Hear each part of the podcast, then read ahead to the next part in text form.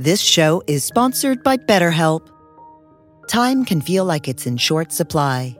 Between work, family, and friends, there's very little time left just for you. What would you do with an extra hour in your day? What's important to you? Therapy can help you find what matters to you so that you can do more of it. It's a great way to increase self-awareness, build a greater sense of purpose, deal with overthinking, and more. If you're thinking of starting therapy, give BetterHelp a try. It's entirely online and designed to be convenient, flexible, and suited to your schedule. Learn to make time for what makes you happy with BetterHelp. Visit BetterHelp.com/BeHereNow today to get 10% off your first month. That's BetterHelp, HELP.com/BeHereNow.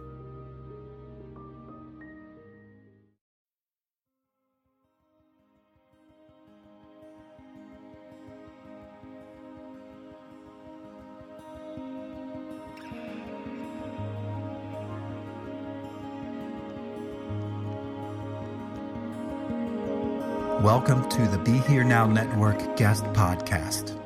This series features talks from a myriad of modern spiritual teachers, expanding on how we can all live a life in balance. If you're interested in supporting this podcast, please go to BeHereNowNetwork.com/guest. I'm sitting here with so many experiences happening. The strongest one is the desire to turn you all on to the practice in the same way that I am. And some of you might already be, so it might be an easy sell. But we've also gotten some notes and, you know, questions in the interviews and the meetings about confusion, about, you know, you said one thing, and am I supposed to do this? And what's going on here? And so I'm hoping in some way I don't confuse you more. And I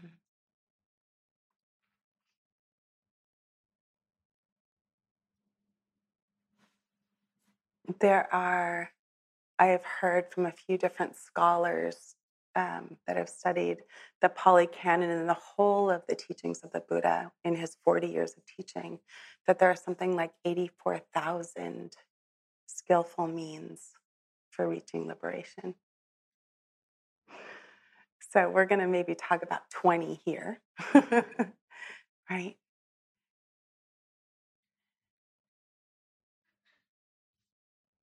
And so much of the work that we get to do is, you'll hear our words, we will talk, we will be in front of the room, we'll have some experiences that we've had from our teachers, that we've learned, that we've read.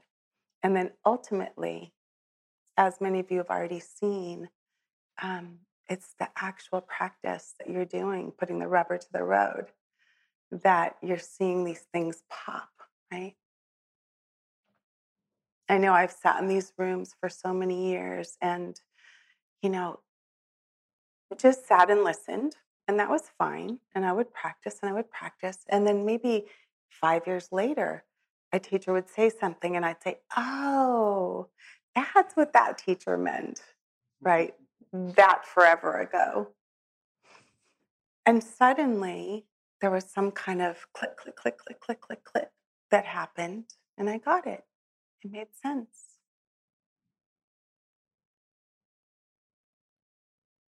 And so I want to give you permission, one, for it not to make sense, right? To not have to get it, to not have to completely understand the instructions. And maybe I'm willing to say that maybe we're not complete enough. That's part of it, right? Is our human fallibility. And it's also just learning something totally new.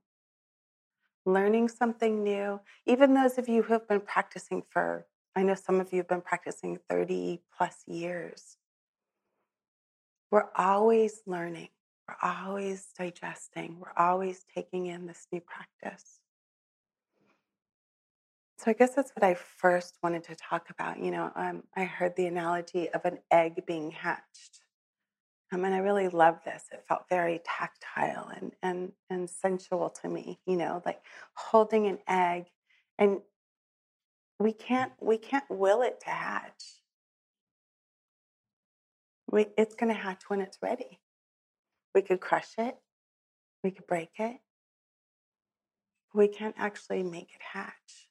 So this is sort of what we're doing on these cushions or these little hibernation dens, you know, and allowing ourselves the time that it takes.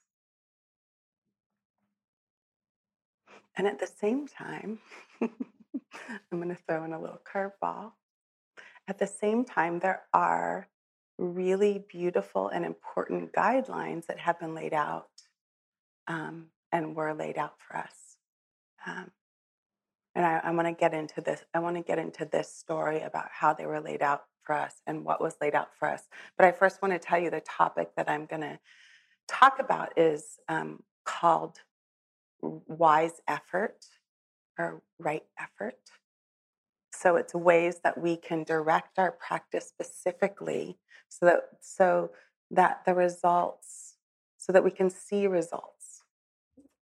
I'm going to say that and say that only until I get back to it a little bit later. But first, I want to tell you a little bit about my story and how I came to the practice. I came to it, Buddhism via Hinduism, via the Red Road, via Catholicism, via a very painful teen and childhood years, right? So I think it would be fair to say, and I don't want to guess for any of you, but I think most of us and many of us come to this path because we're trying to figure something out. We've had some kind of suffering. We've had some kind of difficulty. We, you know, maybe we're struggling in some way. I've met, you know, a handful of people that came to this path for different reasons, but I would love to see, is there anybody that isn't struggling in some way in this room? I mean, I just want to know. I want to be your friend. Tell me and I'll hang out with you sometime. That's that part. Oh, well, it's not a big deal. Anyway. So the reason I did the lots of pain, Catholicism, which I actually think parts of Catholicism are super cool. I think parts of the Red Road are super cool. I think parts of Hinduism are super cool. But the reason I ended up at Buddhism was because I was thinking about it today, and I came to this today, was my parenting. I'm a great parent, but I wasn't parented so great, right? And I was thinking, Buddhism is kind of like a great parent, because what it says is I have guidelines. I have teachings I can give you. I'm going to tell you how to do it. And then I'm going to put it in your hands, and you can take it from there. Right? And it's kind of an interesting thing. We're not very used to that, typically. We're typically used to being just told what to do. And we're meant to have this sort of blind faith and agree. But what I really liked about this, because I also was a bit of a rebel, and that's why I had troubled teen years, was if I blew it, I saw it. It was very clear to me, right? There was a direct cause, condition, and result, right? It was the path. It all became very clear to me. So when I started looking into it, because when I was a Catholic, I also thought Jesus was pretty cool, right? Like Jesus was a rebel. Jesus got, I think, written out of history in a very poor way, right? But I think that the Buddha and Jesus had a lot in common. And so when I was checking out the Buddha, this human, not a God that never walked on this planet, the Buddha that made a lot of errors and lived a life of, you know, it said many of you know this story already, but I'll tell it again anyway, was the son of a, we're not quite sure, but a large landowner, possibly a prince, you know, wealthy, castle, that kind of lifestyle. Had everything that was needed, and apparently was very good looking, and you know, all of these things. A lot of the things that we often find ourselves striving for in this life, and found dissatisfaction, was not satisfied. So there was something about this person that they found dissatisfaction in their life, and went out and sought out many other different practices.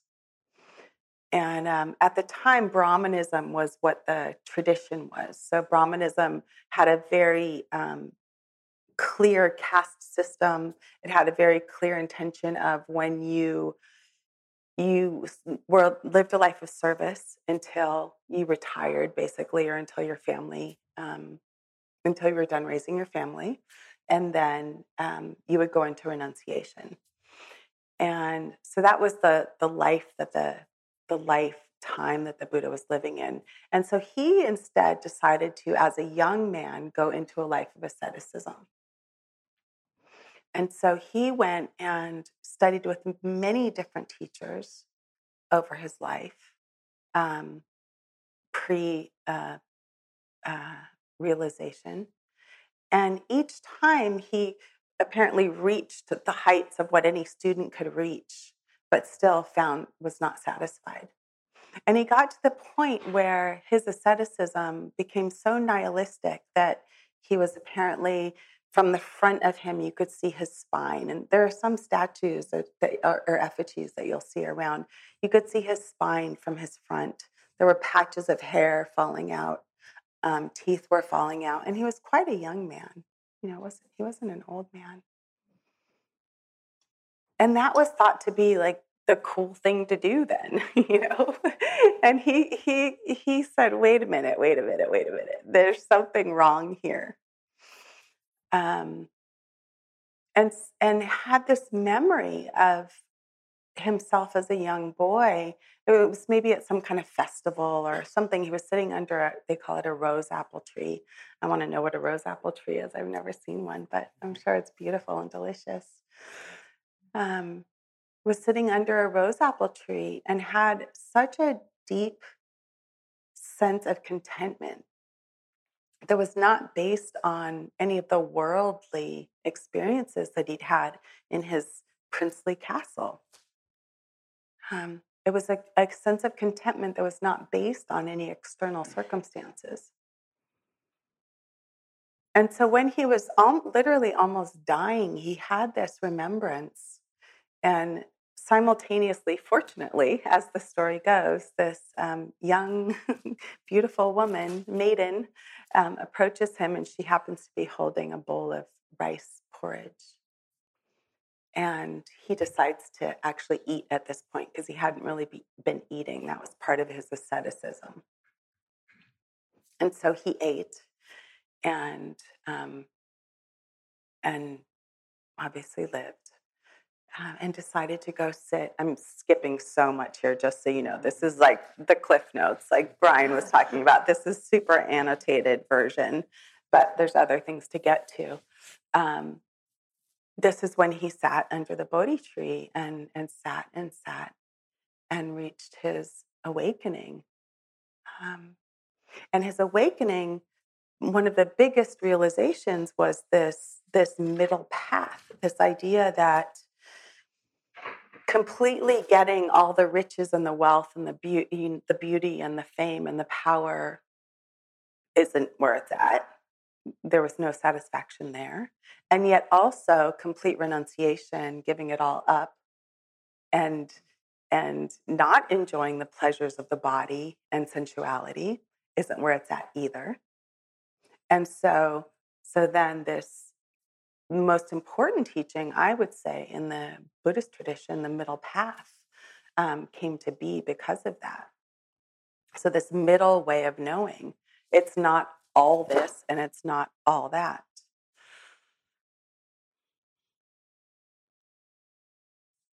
So this middle path, some of you may have heard of, is called the Four Noble Truths. The Four Noble Truths being the knowing that human suffering exists, right? That there is suffering. That's the first noble truth. The second noble truth being that the cause of that suffering is our desire for it to be different than it is. The third noble truth is there is a way out. There's a possibility to live without that suffering. And the fourth noble truth being the Eightfold Path. And the Eightfold Path is the reason, again, why I came to Buddhism, because it was so clear that I had no choice but to say, well, I can either do this or not. And if I do, let's see what happens. And if I don't, let's see what happens, right? So this is part of what I want to talk to you about, a lot of what I want to talk to you about. And I'm giving a broad stroke because I just feel like it's important to know, because I've had a lot of questions about what tradition are we following and what's the history that we're doing. And I just wanted to lay that out there a little bit so that people would know. So this Eightfold Path, and I'm not going to talk about the full Eightfold Path, but it's broken up into three sections. And those three sections are called Sila, Samadhi, and Panya. Sila being our ethical practice, how we show up in the world, our ethical practice, the precepts that we took. Our ethical practice, our sila, being the relational way that we show up in the world, right? How we treat other people, how we treat the planet, how we treat each other in community, at work, all of those things. This is the sila aspect of the Eightfold Path. And then the samadhi aspect of the Eightfold Path is what we're doing here, us sitting on these cushions. This is, in my mind, our self-care part of the path. This is where we pay attention to our inner lives. This is where we reflect. And this is where wise effort comes in. In Sila, it's in the ethical piece, it's speech, action, and livelihood. In Samadhi, it's mindfulness, effort, and concentration. So this is kind of what we're caring for here, right? This personal aspect. And then Panya, the wisdom aspect, is view and intention or thought, as it's often said. And I'm not going to get too much into the other two, but what I do want to say about the path is that these three aspects cannot be complete without each other if we're looking towards this forward movement, towards this liberation, towards this awakening that is being offered. And when I think about the Buddha, and one of the things I love about teaching here is that this is sitting right behind me because I really feel the support of it. When I think about the Buddha, I know that this was not a self-help guru, right? Like this was about the real deal. And this was about somebody who said, I believe that all beings can wake up. So when I feel that behind me and when I feel that in front of me, I want to share it with that enthusiasm because that's what I really believe. That's what I really believe, is that we all have that potential, regardless of what we come in with. Because part of what was said was, even with that Brahmanic caste system that the Buddha was born into, where race and hierarchy and money and economy were all, and gender were all very marginalized. is that the Buddha moving forward and from here out, from what I feel out, is this possibility. The possibility that that we actually all can do this. So I just want to share that enthusiasm with you. So this Sila, Samadhi, Panya, this Eightfold Path,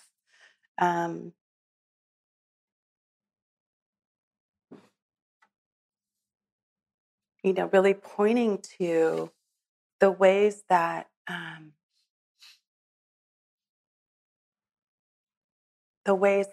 all of our lives are interconnected.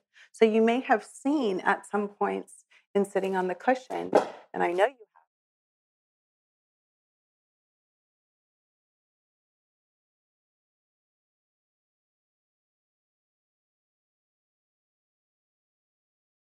have, good? No, it's back. That when we come in with our past stories, we just reflect for a moment on, so looking at Sila, Samadhi, Panya, so looking at Sila, our ethical practice, our relational practice, how we show up in the world, how we treat other people, right? Do we have that? That's what Sila is. And then let's just hold Samadhi and Sila together for a minute. If we have been either mistreated by others or have been mistreating others, causing harm, walking with harm, it's a lot harder to find our Samadhi. Right? It's a lot harder to settle into our practice. Our minds are often remembering or thinking about or trying to forgive or trying to forget or trying to work through or trying to heal, right? We have our traumas. We have all of these things that are going on because of our relational aspects in our life. Is that fair to say?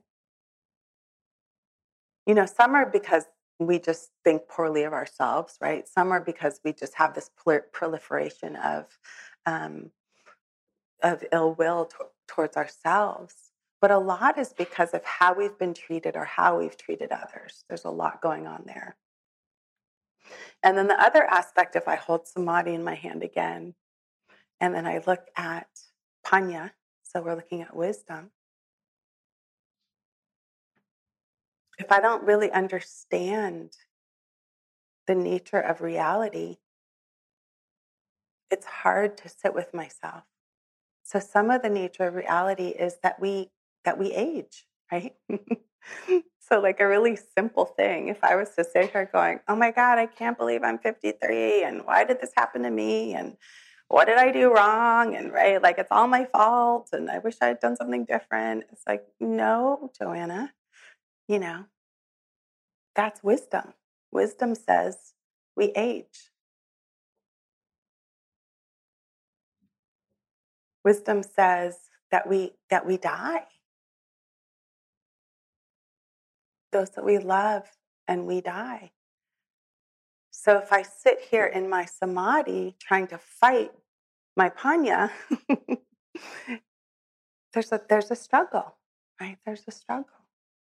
So these three, I'm making so much sense to myself. I hope I'm making sense to you. I really do. Because I'm kind of liking what I'm saying, and I'm just making it up. I mean, I'm not making it up, but I'm feeling it. So I'm hoping it's helpful.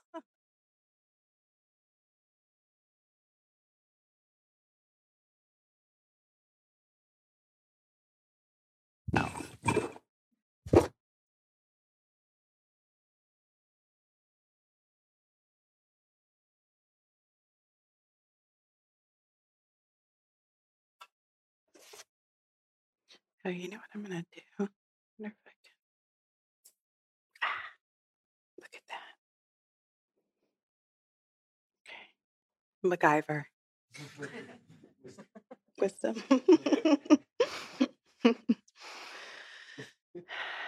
So important to know that this work we're doing, yes, it's for ourselves here. And that's what we're going to do right now. And to know that it has branches, right? It's kind of like a dandelion. I like to think of it, you know, when you blow on that, it just, it spreads out to others and into our minds. So I am going to get to effort.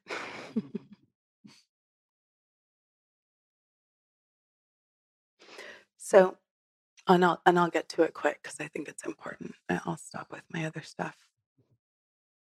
So effort comes in and is part of the samadhi, right? So our mindfulness, our concentration, and our effort, they live together.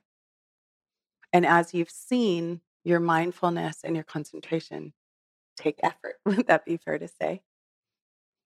And it's not always effortful. It's not always, and hopefully it's not always like you have to go, I'm efforting. But there are moments when the mind just realizes, oh, that's interesting. I turned back, right? There are ways that we know how, when we're standing in the grocery store line, right? If you got pissed off every single time there was a line, that would be a problem. You'd be a very unhappy person. So that, just so you know, is a moment of effort.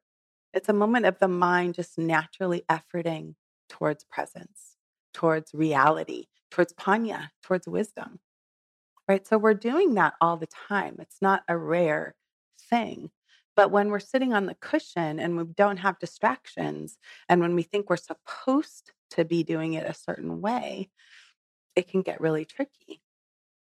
And so what we're looking at with effort is this way of creating balance in our practice, on our cushion in particular, and with our mind in particular, so that it's not a stressed out, striving, tight mind, but it's also not a flabby, lazy, not paying attention, spaced out mind, right? And you've probably had both while on this retreat.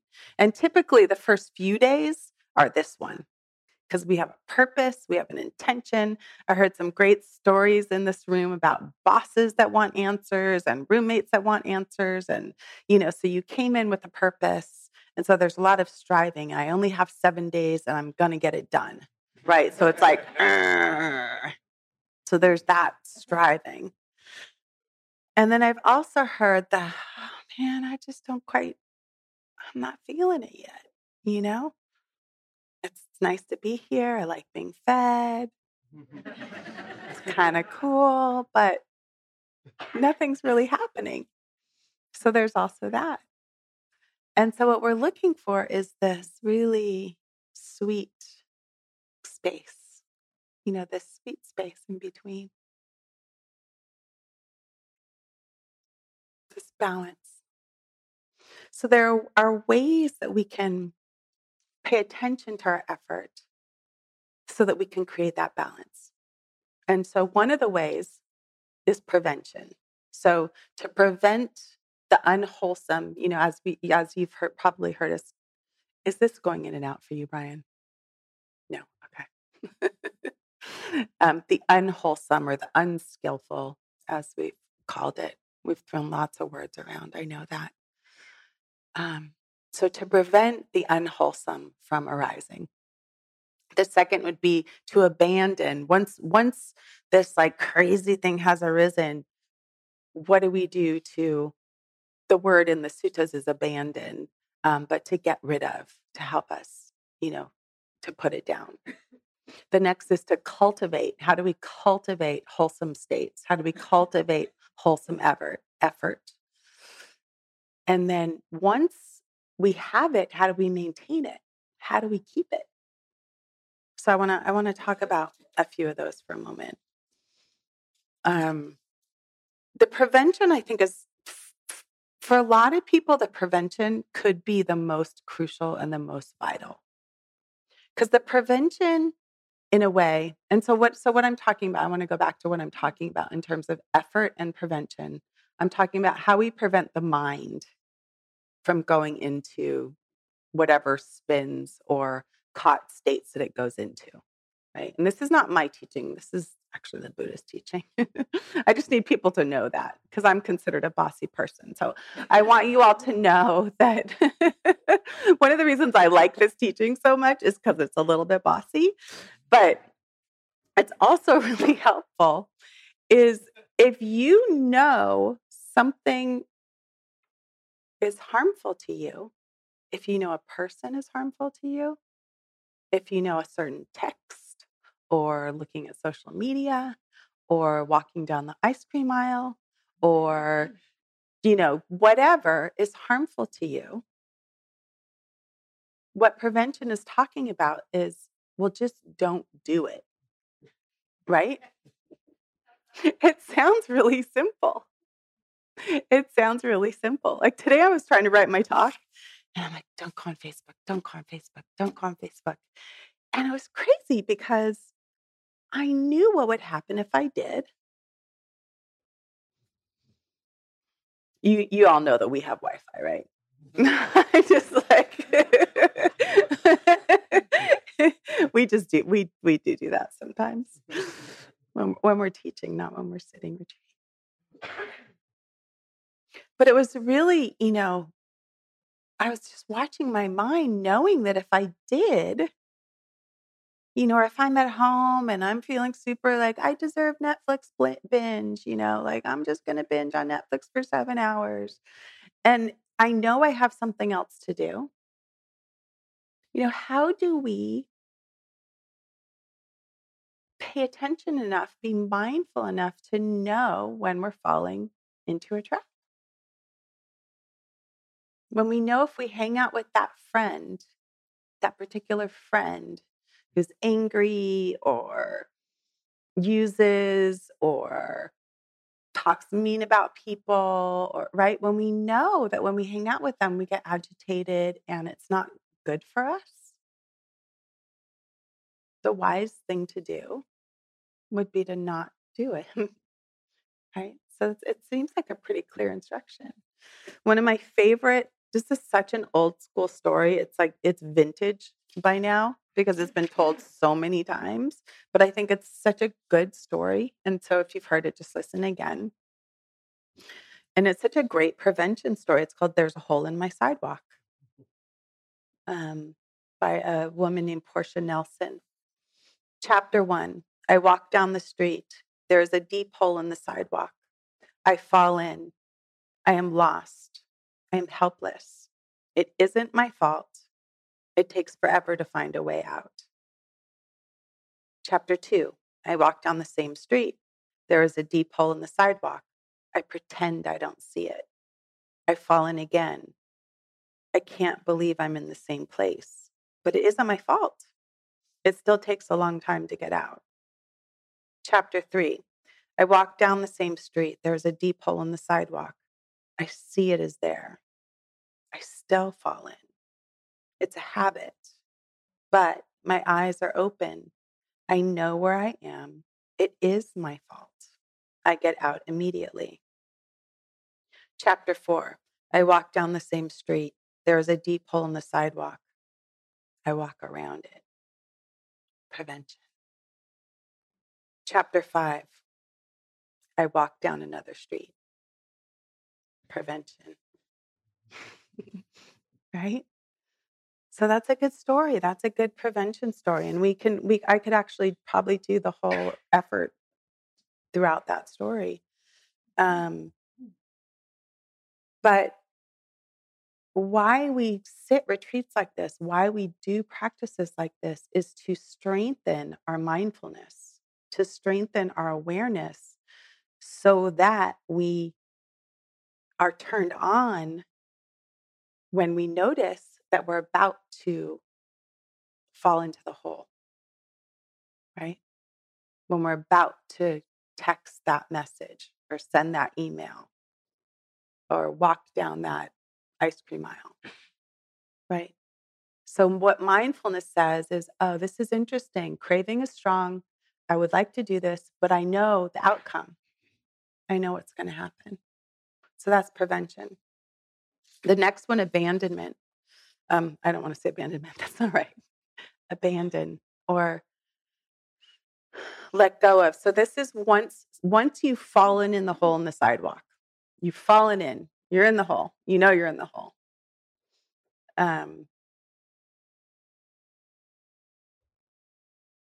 As you've seen, this one is really super sticky, right? Because this is actually where we tend to wake up, is once we've fallen in the hole. It's pretty rare until we've done until we've really accumulated some miles. It's rare that we find ourselves before we fall in the hole. So there's a few ways to deal with that. And I think I'm going to talk about that tomorrow in the instructions. There's a few different ways to work with something once we've fallen in that hole.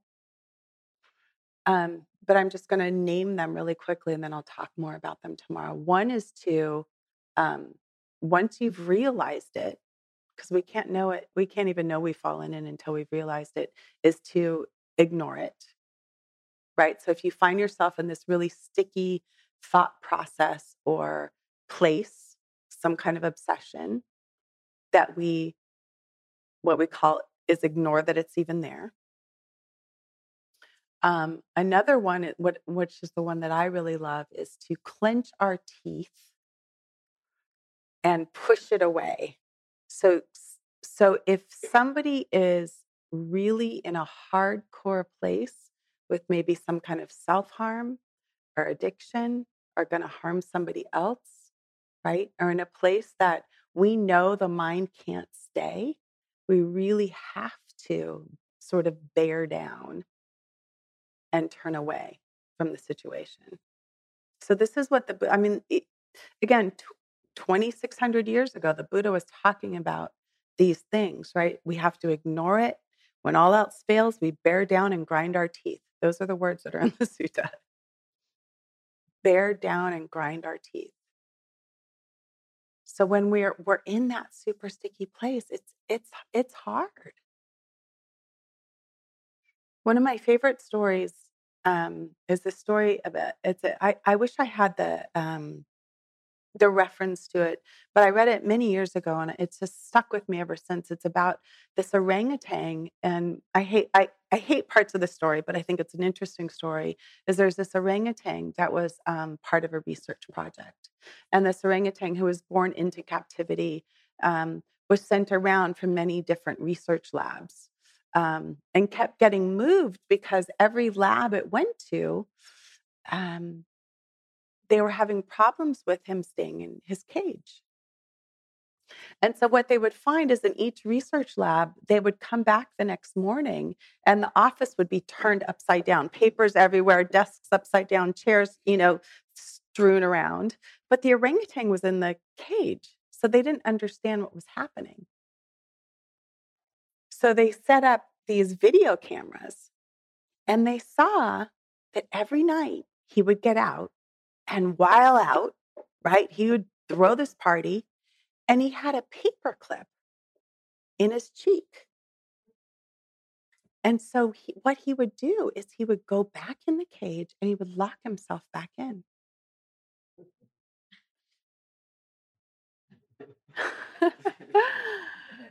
So some of you might be catching on already. Like, how often do we do that in our own minds? We have the paperclip. You know, it's such a trip. We just had a retreat here last month, and a girl walked up to me because I told the paperclip story last year at a young adult retreat. She had a paperclip tattooed on her wrist because it was just a reminder for her that, we mindfulness and effort is our paperclip. And how often are we so beholden to our suffering and our story that we keep locking ourselves back in? And so this teaching, the Buddha's teaching on abandoning, which can sound really harsh, but is also an extension of generosity, right? To the possibility of freedom. And sometimes we're just not used to working that hard. We want it faster. We just want it faster. So I love that orangutan story because, for whatever reason, captivity was where he was at. So then the next one is, so we've talked about prevention. We've talked about abandoning. I don't know why I keep saying abandoning. The next one is to cultivate. So an effort that we can make is to cultivate the wholesome. And cultivating the wholesome is through, one of the ways is through practicing the Brahma Vihara. So for instance, that chant that we practice every night, or a metta practice, or a forgiveness practice, a practice that is uplifting to the heart, a practice that takes us out of the trenches of what's difficult, a practice that cultivates what's wholesome.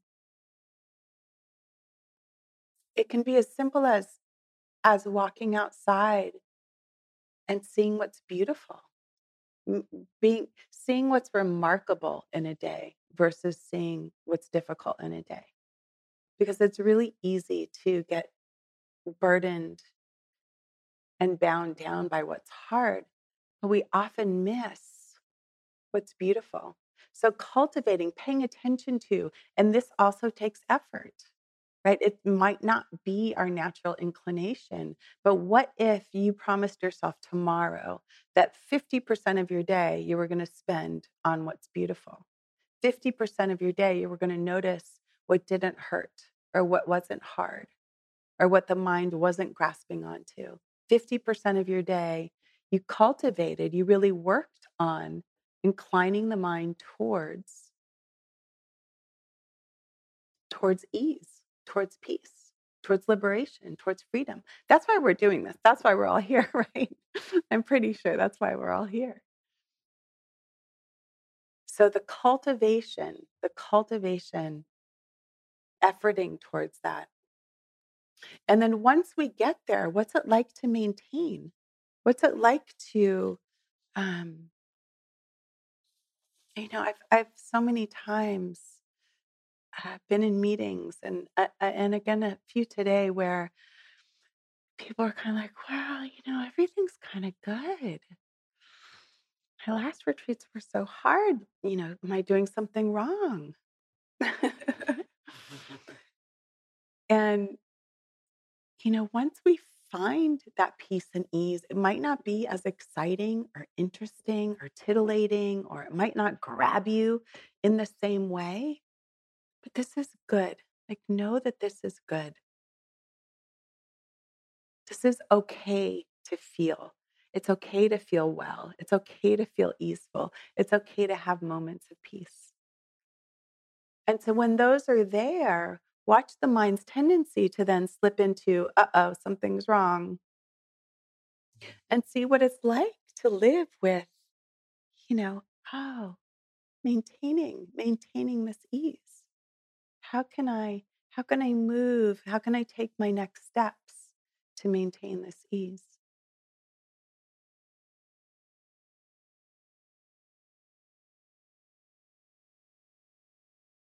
So I again came to this practice because I needed some really pragmatic, and I needed some really good information and steps and proof, right? That this was going to do something for me, that I wasn't going to have to feel so bad anymore.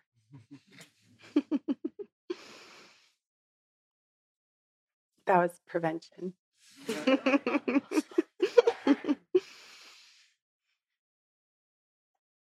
And I'm here to tell you, I'm here to testify to that fact that doing the work and really paying attention every time, all the time, has paid off. And it's not like tomorrow, and that's what cultivation means. That's what, cultivation, if any of you work in, any kind of horticulture, or have ever grown anything, or spent any time watching what we water, what we fertilize, what we pay attention to. That's what grows. What we pay attention to is what grows. So if we're paying a lot of attention to harmful, hurtful, difficult things in our heart and our mind, just the law, the natural law is that that's what it will continue. And if we pay attention to that which serves our heart and minds, and then therefore, because of these principles of the Eightfold Path, can then move out into all those that we touch. That's what will grow, right? So we can't plant a tomato seed and grow corn. It's not going to happen. So really, we're paying attention to what we plant, where we're placing our effort, where we're placing our energy, where we're placing our attention. Because we'll see the energy roll out in that way.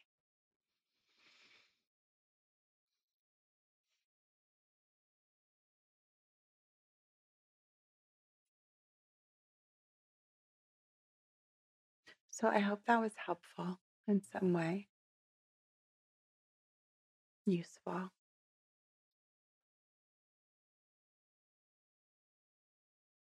I don't have a poem. So we'll just sit for a couple seconds.